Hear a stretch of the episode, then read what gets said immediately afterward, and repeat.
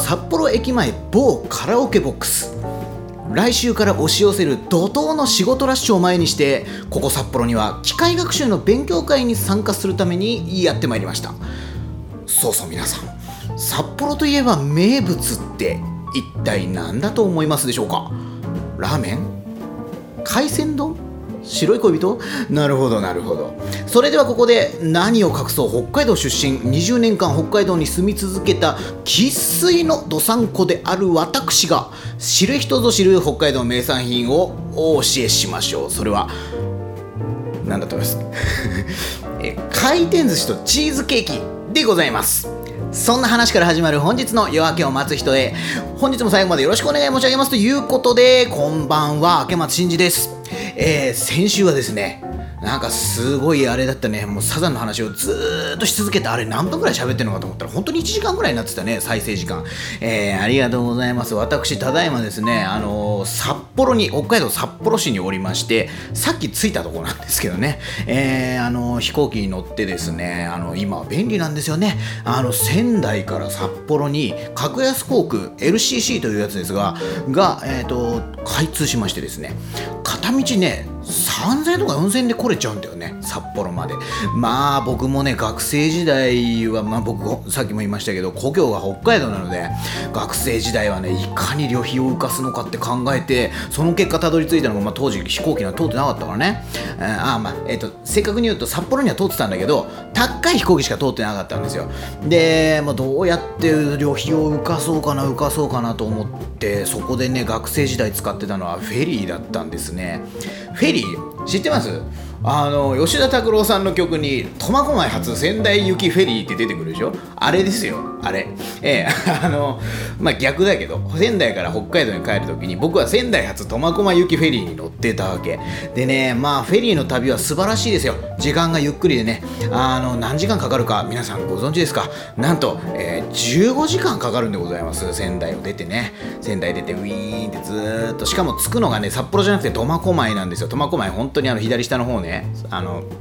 海沿いの町ですけど左下の方の海沿いの町の苫小牧に着いてさらに苫小牧駅から札幌まで結構長い時間バスで揺られてってなるとね、えー、と仙台から札幌に着くの大体18時間ぐらい。えー、必要なんですね。でさらに僕故郷がね釧路市なんですよ。北海道釧路市。これも皆さんどこだかお分かりでしょうか？右下の方といえばお分かりかもしれないですけどまあ道東と呼ばれる方ですね。東の方、えー、そのまあ道東の釧路市まではさらに札幌から特急に乗るとかバスに乗るとかっていう手段があるわけだけど旅費を浮かすってなるとやっぱそこでバスを選ぶんですよね。そうするとバスがまたね何時間ぐらいかかったかな？多分ね67時間かかるんですよ。なのでこのね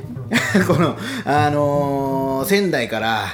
札苫小牧に行って苫小牧から札幌に行って札幌から釧路に行ってっていうこの旅程で何時間時間が合計でかかってんだろうなって僕ね真面目に計算して数えたことがあるんだけどこれがちょうど24時間なのね片道。もう便利な世の中になりました。LCC なんて何分で着くと思います？仙台空港から新千歳空港まで乗ってね着陸するまで何分かかるか。1時間ですからね。1時間から札幌まで来れる時代になったのかという話でちょっと北海道名産品の話するけどごめんねオープニングトークなのにね。あのね北海道名産品皆さんなんかラーメン味噌ラーメンとかさ海鮮丼とかさ白い恋人とかって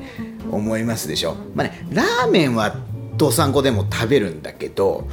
海鮮丼とか白い恋人っていうのは実は基本的にね道民は手を出しませんのです。これ意外かもしれない。白い恋人はまあ手出さないんだろうなって思うでしょ？地元にいる人ほど名産品みたいなの別に食べないよみたいなのあるじゃないですか。仙台に住んでると牛タンって実はあんま食わないんだよねみたいなね。そんな感じありますけど海鮮丼がそうだっていうのは意外じゃないですか。でも実はですね北海道人ってほとんど海鮮丼って食べないんですよ。いやうまいですよ。海鮮丼うまいと思うしあのうまい完成のできたら普通にテンション上がるんだけど実はね北海道の、まあ、例えば僕の地元の釧路市なんかもそうなんだけどあの観光名物とかでさ海鮮丼屋さんっていうのがあったりとかするじゃないですか。実はね僕釧路にいる時は少なくともだけど一回も行ったことがないわけ。えー、で札幌でも行ったことないな海鮮丼屋さんなんてな。いっぱいあるんだけどね。でそうなんです。実は地元の人間北海道の人間というのは海鮮もちろん新鮮な海鮮をね、あのー、まあ、食べたいなと思う時はあるわけで海鮮が出てくるような店に行列を作ることはあるんだけど海鮮丼屋さんには作らないんですよ。さあどこに作るかと言いますと回転寿司なんですね。これね回転寿司っていうのがすごいんですよ。北海道の回転寿司っていうのは。東京の回転寿司とか、まああの、まあ、本州の方かな。本州の方でも魚が名産のところは回転寿司レベル高いですけどね例えば東京とかでさ回転寿司っつったらなんかその100円回転寿司とかでなんかそんなに大したことないような寿司が出てきてああまあでもまあ安く寿司食えたからまあよしとしようみたいなそんな感じの場所に過ぎないと思ってるかもしれないんですけども北海道の回転寿司はやばいぜ。やばいんですよ。あのねそうなんですよ。北海道の回転寿司。あのそうあのまあ、正直な話僕そんなに味の超えた方の人間では味の超えたじゃないや。味覚の超えた。味覚の超えた人間ではないと思ってますけどもただ東京の回転寿司と北海道の回転寿司これはもう天と地の差ぐらいあるからね。皆さんぜひ行ってみて。安く行けるから今 LCC とかで乗り継いでいけば、えー、ちょっとおすすめの店名とかを紹介しちゃうと札幌だとえーとまあ、気軽に入れるところだとあのひらがなでトッピーってところがあるんですけどひらがなでトッピーって書くね。メモっといてよみんな、ね、メモっとかなくてもいいや。ごめんね。メモっとかなくてもいいけど、えーとひらがなトッピーって書くところだったりとか。であとねもうちょっといい感じのところ、まあそれでもそんなに高くはないんですけど、えー、札幌駅の横に JR タワーというのが、あ、JR タワーじゃないかな、ステラプレイスかな、ごめん、忘れた。なんだけど、札幌駅の中に入ってるんだけど、えー、根室花丸というですね、根室、根室ってわかります？あの、根っこの根って書いて、室内の室って書いて根室って読むんですけど、根室花丸っていう寿司屋さんは、あそこはもう、めちゃめちゃいいですね。で、釧路に行くとね、あまあ、札幌にもあるんだけど、名古屋家庭っていうのがありまして、名古屋家庭はね、僕も幼少時代よく両親に連れて行ってもらってましたよ。で、僕も釧路最近帰えなくなっちゃったけどな、釧路にもな。なんだけどね、釧路に戻るたんびにね、大体行ってますね、名古屋家庭には。えー、まあそのくらい北海道の回転寿司っていうのは、まあとにかくカルチャーショック受けるレベルでうまいのに加えて、安いんだこれが例えば東京の築地で多分同じぐらいの寿司食ったら78000取られんじゃない？っていうのがあのマジで北海道で結構腹いっぱいになるまで回転寿司食っても2000円いらないからね。その一皿ね本当に150円とか200円とかそんな感じなんですよ。でもうなんていうかもうネタのでかさから新鮮さからもう何から段違いで違うような回転寿司が普通に出てきちゃうだけ。でそれをまあ腹いっぱい食ってもせいぜいまあね2000円いったらおお今日食ったなぐらいの感じでね。本当に皆さんぜひ一回体験していただければなと思うところでございますけどもちょっと長いな今日オープニングの喋りがあって。まだチーズケーキの話もしてないんでね。チーズケーキ。そうあのねこれはね北海道土産の話なんだけど北海道土産でねぜひ皆さんチーズケーキをちょっとあのターゲットに入れといてほしいなっていう気がしていましてですね。あのー、聞いたことあるかな？ちょっと今から難しい言葉言いますけどね。今からちょっと1回じゃ聞き取れないような言葉を言いますけどあのねカタカナでドゥーブロフ。噛んじゃった噛んじゃったらダメですよ。ごめんなさい。ねえひらがなで。ドゥあひらがなで。ごめんなさいもうねなんだろうな。もう昨日そんなに寝てないからもう頭が回ってないのかもしれない。カタカナで、えドゥーブルフロマージュ。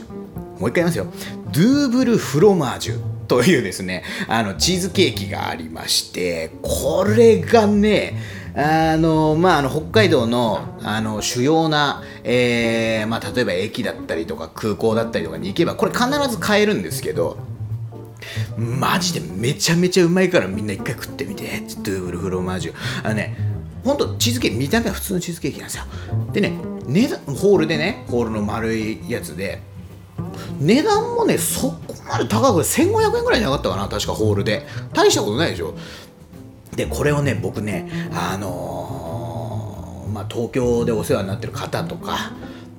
仙台でお世話になってる方とかねそういう人たちにお渡ししたことがあるんですよこのドゥーブルフロマージュほんならもうみんなぶっ飛ぶほどうまいって言うからねマジで。これねで僕が食ってもぶっ飛ぶほどうまうまいと思う。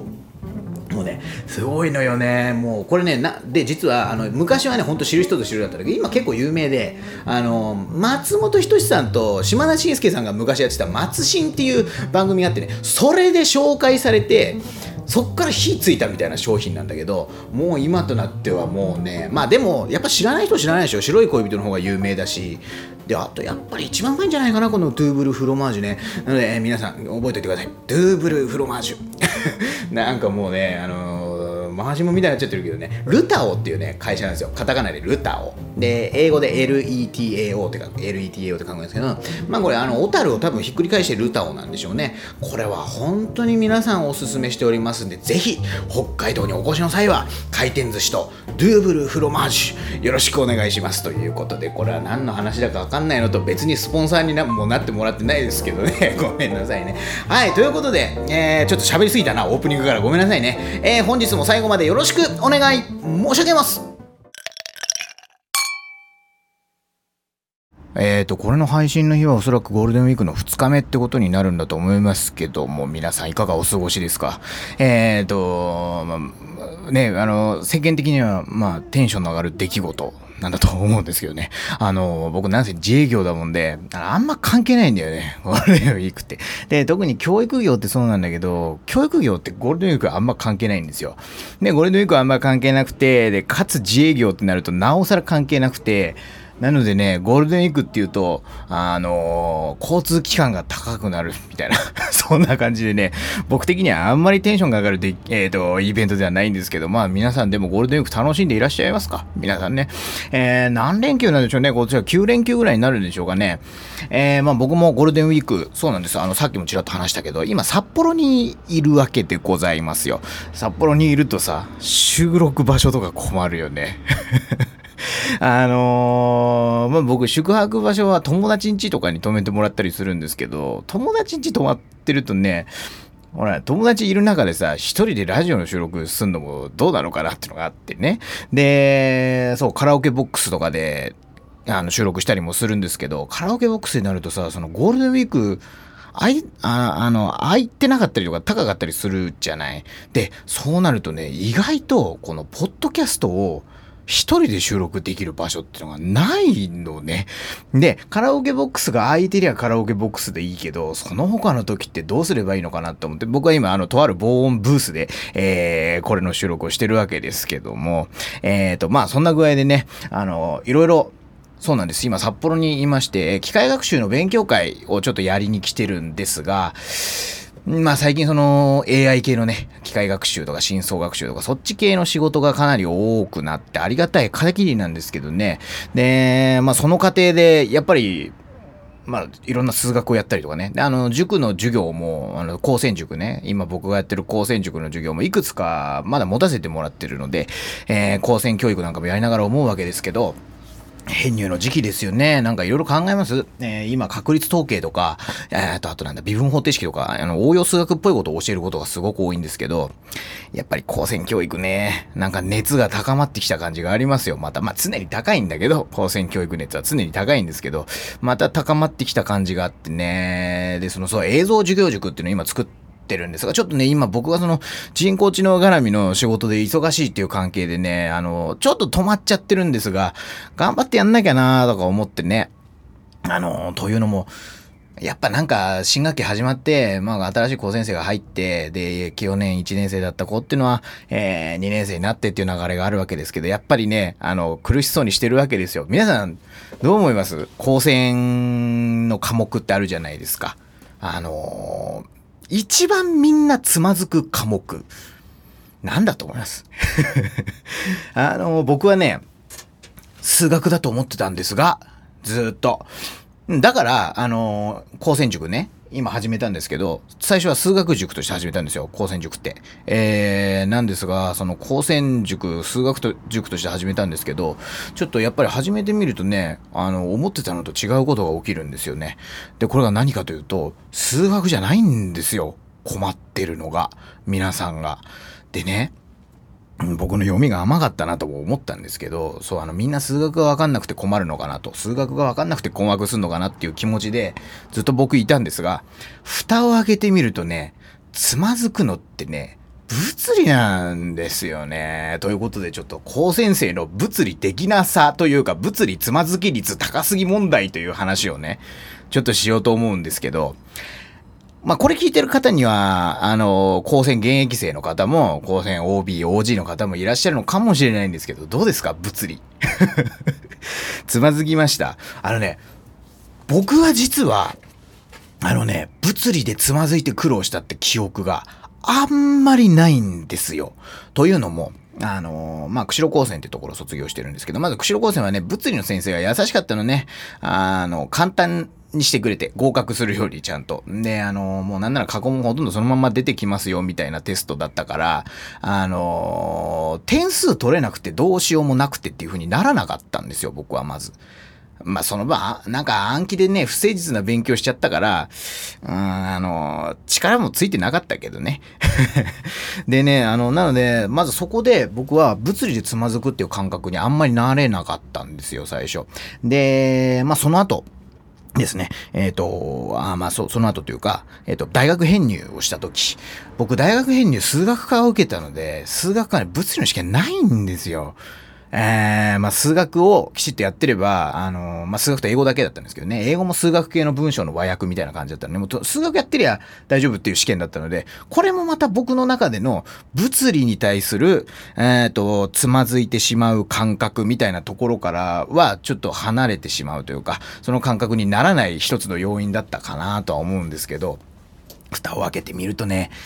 まあ、あの、僕の今やってる塾は仙台にありますけど、えー、そこにある高専とか、もうね、みんな物理で苦しんでるんですよ。これちょっと聞きたいんですけどね、皆さんに聞きたいんだけど、どうなんですかね？物理でつまずくもんですか？あのー結構僕は、あのー、まあ、物理って門外観だったから、正直、塾始めてから結構教えなきゃいけなくなって勉強したみたいなところはあるんですよ。で、何が難しいのかなって考えた時に、あのね、結局、公式当てはめ芸じゃなくなるっていうところが大きいんだろうなとは思うんですよね。例えば、数学って、まあ、特に基礎数学あたりだとそうだけど、公式を覚えてツッコミは終わったりするじゃないですか。答えが出たりとか。で、まあ本当はそれも良くないんだけど、で、なので、まあそれである程度の点数が取れて、あと高専ってほら数学大事だって言われるでしょ。数学大事だって言われるから、数学にある程度学校として教育として力が入ってるっていうのがあるんだと思うんですけど、なんですけど、その、物理ってなるとさ、あれってそのシチュエーションの把握から始めなきゃいけないんですよね。いわば文章題なんだと思うんですよ。数学の世界で言うところの。例えば中学校の、えー、テスト。で、数学のテストがあった時に、方程式の文章題とか、えっと、1時間数の文章題とか、なんかね、そういう風になるとね、みんな途端に点数が取れなくなるんだよね。で、それは何かというと、現実問題のシチュエーションが、えー、問題設定として手渡されて、そこからその立式をするっていうプロセス。で、そのシチュエーションをきちっと把握して、パラメーターを設定してというか、まあ、パラメーター設定されてることが多いと思うけど、あの、そこから式の世界に落とし込んで、それを解くっていう、なんかね、一つね、その頭で、自分の頭で考えなきゃいけないみたいな、そのプロセスがあるよなっていうのは思うんですよ。で、あの、まあ、数学の問題も自分の頭で考えて解かなきゃいけないものだとは思うんだけど、その、なんだろうな、暗記で一撃でビシッって答え出せる問題っていうのが数学は必ず一定数あると思うのね。やり方が決まっててその通りにやれば答えが出るっていうのが数学の場合はあると思うんだけど、物理になるとそれがなくなっちゃうんだろうなと思って。うん、現実問題のシチュエーションっていうのを考えて、ああ、こういうシチュエーションだからこの式を使わなきゃいけないんだとか、この矢印書かなきゃいけないんだとか、そこから式に落とすってプロセスが多分高先生にとってはハードルが高いんだろうなとかってちょっと思ったりするんですよ。うん、あ、とそれに加えてあれかな、文字で式が書かれるというか、式の係数が例えばね、ミューとかさ、n とかさ、あの m とか、なんかそういう感じで、文字によって、あの、係数とか定数とかが書かれる。これによって何が起こるかっていうと、あの、どれが未知数でどれが定数なのかがわからないって言い出しちゃう子が結構多いんですよね。でね、まあそれも難しいところで、うん、だからね、その、自分も教育をやりながらさ、今となってはね、自分で理解をしちゃって、ったから、まあ基礎的なところに関しては理解をしちゃって教えれるくらいにはなってしまったから、その感覚がわかんなくなるんだけど、教育のコツというかなんというかね、そこの分からなかった時代の自分の思考回路、何が分かんなかったか、ここ難しかったなみたいな、そういうのを覚えてなきゃいけないんだなと思うんですよね。これはね、教育をやればやるほど感じることで、あのー、まあ僕はね、ある程度、理解力がそんなに高くない人間だと思ってるんですよ。自分のことを。理解力が高くないつまり、まあ、理解のスピードがあんまり速くない人間だと思ってまして。で、例えば、その今、あの、機械学習の勉強会をやってるんですけど、あの、友達と二人やってるんですけどね、友達の進むのが早いのよ。で、僕はなんていうか、例えば本とか読んでたらそうなんですけど、一個のところを、もう割と細部のディティールまで、あのー、理解しきらないと、で、直感的な解釈とかまでしきらないと、なんか先に進めない。で、それに時間がかかっちゃったりとかってする人間なんですよね。で、まあなかなか難しいところでね、それがいいって言ってくれる人もいるんだけど、ただその理解のスピードが遅くて、で、他の人は、ああ、なるほどって分かって、ってしまうくらいの説明をされても僕はわからないことが多くて、なので、それって要するにこうだよな、こうだよな、こうだよな、こうだよなって噛み砕きをめちゃくちゃ極力して、ようやく自分にとってわかるようになるみたいなプロセスを踏まないと、ちゃんとした理解にたどり着かないことが僕は往々にしてあるんですよ。で、あのね、僕の場合はそれがある種、ちょっと教育向きではあるんだよね。なぜかというと、その、論理のギャップみたいなのをちゃんと噛み砕いて埋めるっていうことに自分は慣れているというか、自分がそうじゃないと理解できないから、学生さんにもそうしようみたいな感じで、あのー、まあ、ある程度教育をやるという面ではプラスなのかなと。自分の頭があんまり良すぎないところが あのー、まあ、プラスなのかなと思うんですけど、物理もね、なんかちゃんと噛み砕いて教えなきゃいけないなと思うんですよね。あ、そうなんです。あの、光線映像塾ナレッジスターっていうのを今頑張って作っておりまして、ちょっとちゃんとやんなきゃなと思ってましてね。で、講義のクオリティをとにかく、あの、上げていくというところで、もう一生懸命勉強もしてるところですし、あと分かりやすい教育を発信するためにはどうすればいいかってことは、日々考えてることでございますので、あのー、ちょっとぼちぼちガンガン情報発信もしていこうかなと、いろんな授業も公開していこうかなと思っておりますんで、皆さんよかったらチェックしていただいて、えー、高専教育ね、あのー、そうなんです。高専の教育というのを、あの、民間からアプローチしてどうこうしようとしてる人間ってあんまり多くないから、あの、なんか使命感に燃えてんだよね。我々がやらずに誰がやるんだ的な、勝手な使命感ですけど。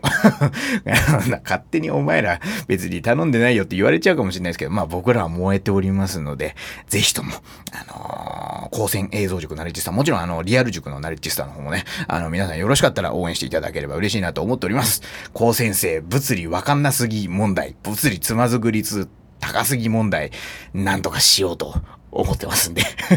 あのー、皆さんもぜひお力貸してくださいね。ほんとよろしくお願いします。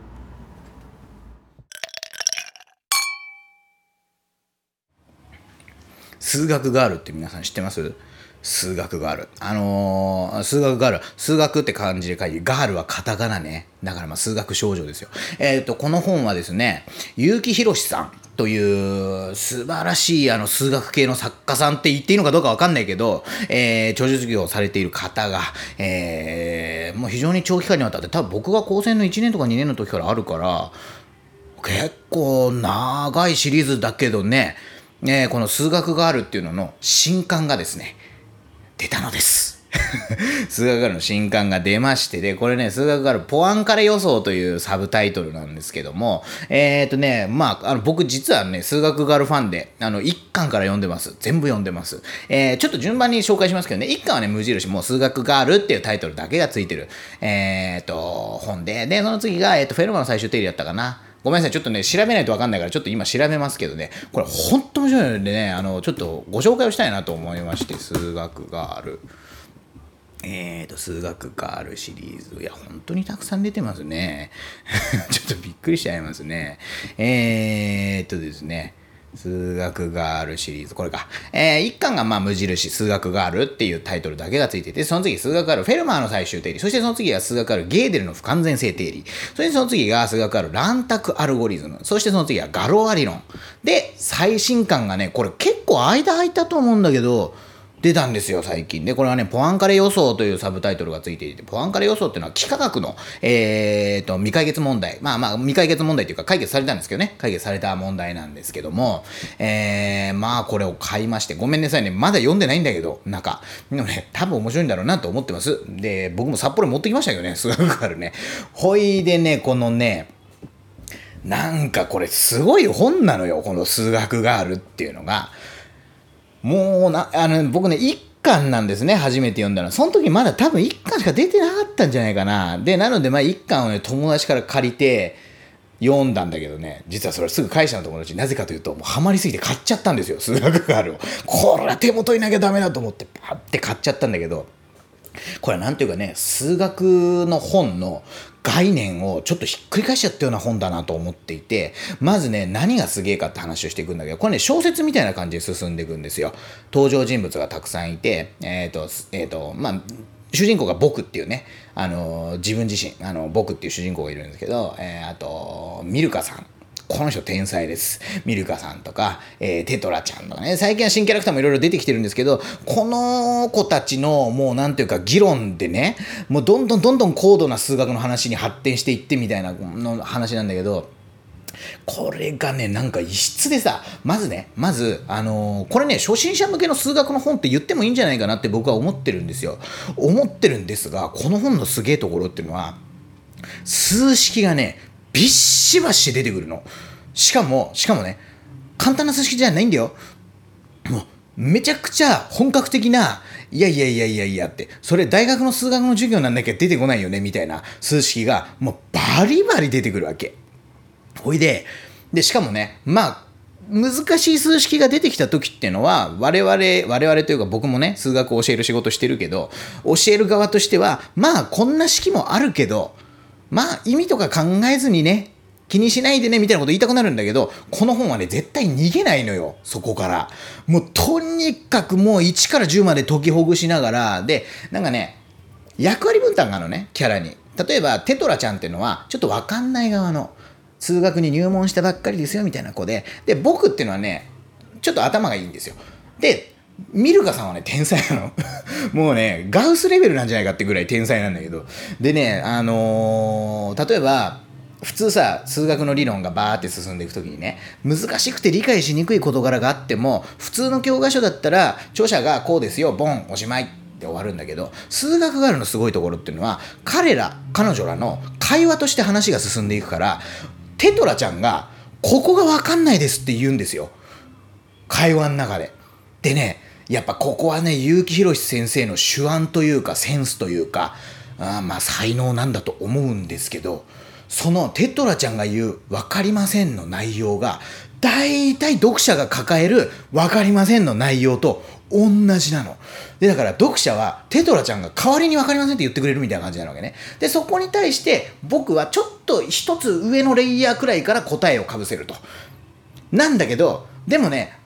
やっぱり僕も分かんない時あるわけ。で、そこをミルカさんが最後にズバッと解決するみたいな、このね、お見事な流れがありましてですね。で、まあ、なんていうのか、だから、すんげえ難しい数学の理論の本だったりするし、もう数式もゴリゴリゴリゴリ出てくるんだけど、なんかね、最後まで面白く読めちゃうんですよ。で、その中で入ってくるのが、数学の面白さなんですよね。これ面白いなって思いながらなんか読めちゃうんですよ。うん、であのね数学まあ僕は昔から数学をずっとやってきてやっぱりその理論の美しさだったりとか面白さだったりとかそんなことができんのかっていう驚きだったりとかが数学を学んでる過程ってやっぱりあるんですよ。あるんですが教科書読んでるだけだとね教科書からそこまで察知して読み取る能力っていうのが一つ必要になるところがあって数学初心者にとってはなかなかそこが難しかったりするわけですよ。で、そういうなんていうか数学初心者なんだけど数学興味があります、面白そうだと思ってますっていう人のために例えば啓蒙書とかがあるわけだけど、啓蒙書っていうのはなんていうか数式が出てきませんとかね、そっちに逃げちゃうわけ。でね、これ難しいとこなんだけど、数式ってまあちょっと見た目いかついからね、見た目いかついんだけど、ただ数学って数式で書かれてるから、数式出てこなかったらね、やっぱり数学の本質っていうのは僕は語れないと思ってるタイプの人間なのね。えー、で、多分まあ、結城先生もそうなんだろうなって思うんだけど、まあ、そんな中で、まあ、啓蒙書の分かりやすさっていうのと数式がどんだけ出てくるか本格的な理論にどんだけ立ち入っていくかというところっていうのはある種トレードオフみたいにされていたところでこれはなんていうかどっちも取りというかもうなんか読みやすい小説みたいな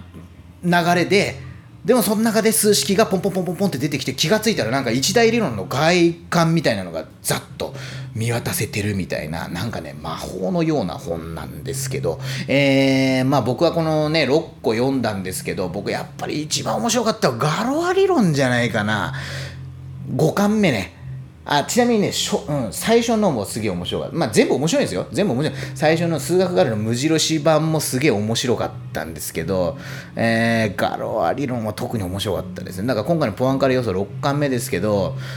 ここで幾何学に手出してくるっていうのはすごいよね。めちゃくちゃ勉強してんだろうね、結城宏先生もね。それが見えないようにしてるけど、かっこいいですね。なんかね、まあだから数学があるきっかけで数学にはまって、まあそれによって例えば、まあ例えばですよこれ多分ね最初の出てからねもう8年ぐらい経ってんじゃないかなもうそんなに経たないかな7年8年？いやもっと経つかうんまあちょっと分かんないけど最初に出てからそのくらい時間が経ってるってことは最初のうちにさ数学から読んで数学にはまってさ理学部数学科に入って目覚めちゃった子とかいるかもよ。いるかもしれないですよね。いやっていうかねいると思う多分そういう人がそのくらい数学の世界に引き込む魅力っていうのをこの本はね持ってます。すごく。あの本当おすすめですから皆さんでね数学ガールっていうのはまああのこの6巻あって皆さんぜひこれは本当に数学興味ある方もない方も読んでいただけると何ていうかその学校でねやる数学ってあんま好きだって人が多くないよなって僕は思っててまあそれなんでかなって考えた時に多分まあ受験とかねそういうのでもう無理やりやらされて苦しかったみたいな記憶がまあ強いんじゃないのかなという気はするんだけれどもただねこの数学があるちょっと数学に対する見る目変わりますよ。全然違うから、そういう数学と。なんだけど、多分僕は数学の真の姿ってこっちなんだろうなと思ってて、それを数式から逃げず、難しい内容から逃げず、それでもなお読みやすさ、面白さ、ドキドキ感みたいなのを失わずに数学の世界に引き込む。これね、一冊書くのはもう、並大抵の労力じゃないであろうということは、なんかわかるんですけど、読んでると。まあなんだけど楽しみにしちゃうよねやっぱり。まあなので本当に精力的な執筆活動に頭が下がるというか僕ももう熟成とかにバンバン読ませたいなと思ってますしね、えー、これからもこの結城宏先生の、えー、ご活躍にはもう期待せずにはいられないというところなんですけど実はね数学がある簡単バージョンみたいなちょっとねさっきの6冊はねあのー、まあ本編みたいなえー、メインストリームのあのシリーズなんですけど、これのちょっと簡単バージョンみたいな、中学数学とか高校数学ぐらいに最適化された、数学ガールの秘密ノートっていうのがね、これすごい出てるね。9冊出てるけど、これはあれです。あのー、多分、中学生、高校生が読んでも多分大丈夫。なので、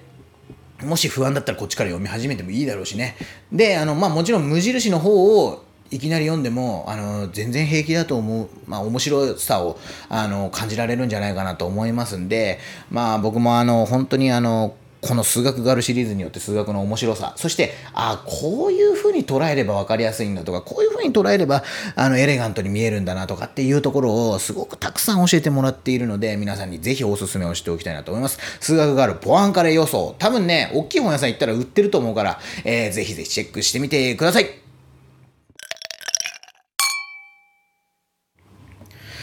弾き語りリハビリコーナーということで、なんですけども、えっ、ー、と、先週ね、サザンの2曲、お願い DJ って曲と希望の輪立ちっていう曲、2曲弾き語りをしまして、大丈夫だったのかな、あれで。いや、まあ自分で聞いたら、まあ多分大丈夫だべと思うけど、ああいうのって自分で聞いた時と他人が聞いた時って違うからね、感じ方がね。えー、まあでもなんですけど、まあ自分のポッドキャストですから、まああんま気にせずに、えー、本日もちょっと1曲お届けしようかと思います。えー、それではですね、中島みゆきさんで僕たちの将来。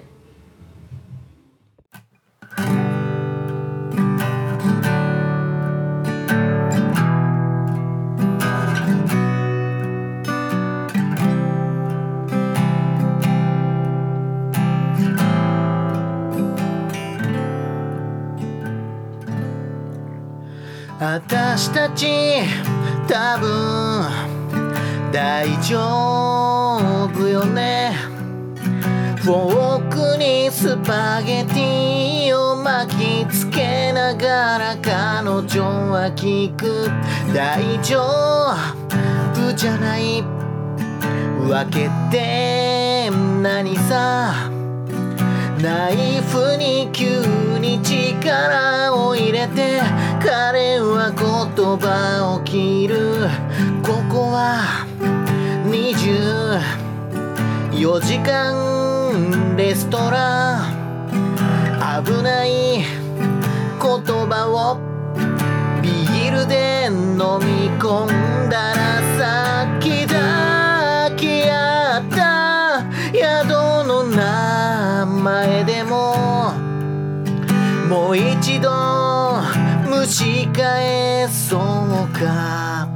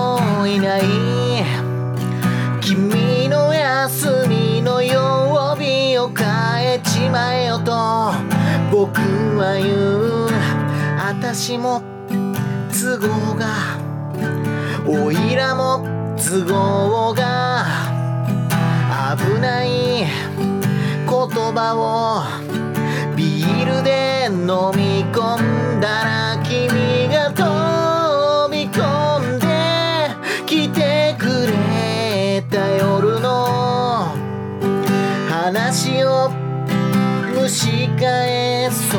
うか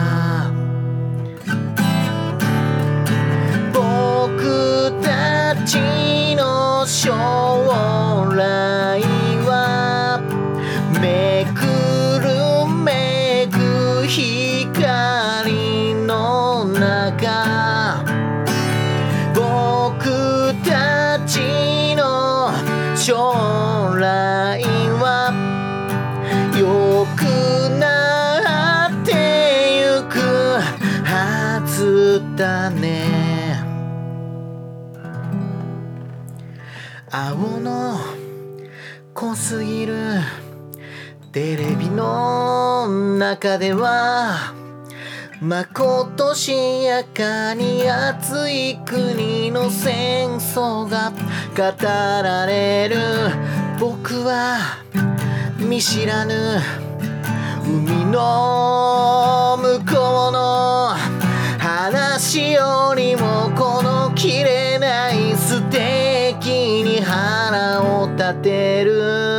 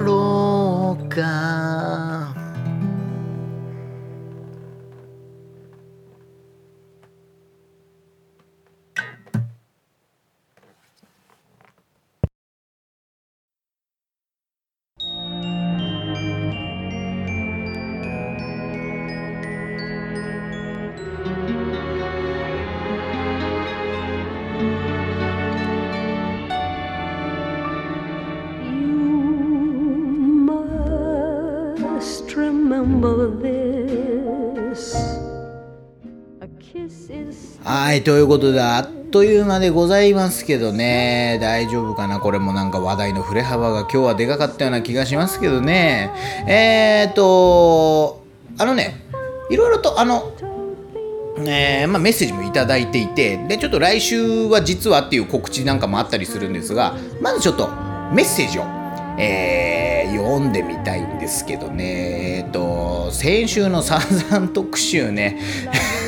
なんかサザンに寄りすぎててこれ誰がリアクションしてくれるんだろうなって思ってたんですけどなんとですねえっ、と和田千屋という、えー、千葉県、えー下総中山駅の近くにあるサザンファンの店主さんがやっていらっしゃる居酒屋さん和立屋さんのマスターがですね、えー、とメッセージいただきました。ありがとうございます。ラジオ聞きましたよ。ありがとうございますね。ね弾き語り拍手。お嬉しいですね。ございますね、えー、和立屋の名前言ってくれてありがとうございます。最後ちらっと和立屋のマスターと語りたいって言ったんですよね、えー、今度一緒にでぜひラジオでサザン語りたい飲みながら録音したいっすっていうことでありがとうございます。飲みながらやったら大変だと思いますよマスター。多分ね。そうあのね前にねあのあそう第2夜ぐらいかなにサザン居酒屋について語った回があるんですけどその時にも語ってたんですけど前にその和立屋さんでねあのサザンの話ししながら飲んだんですよ。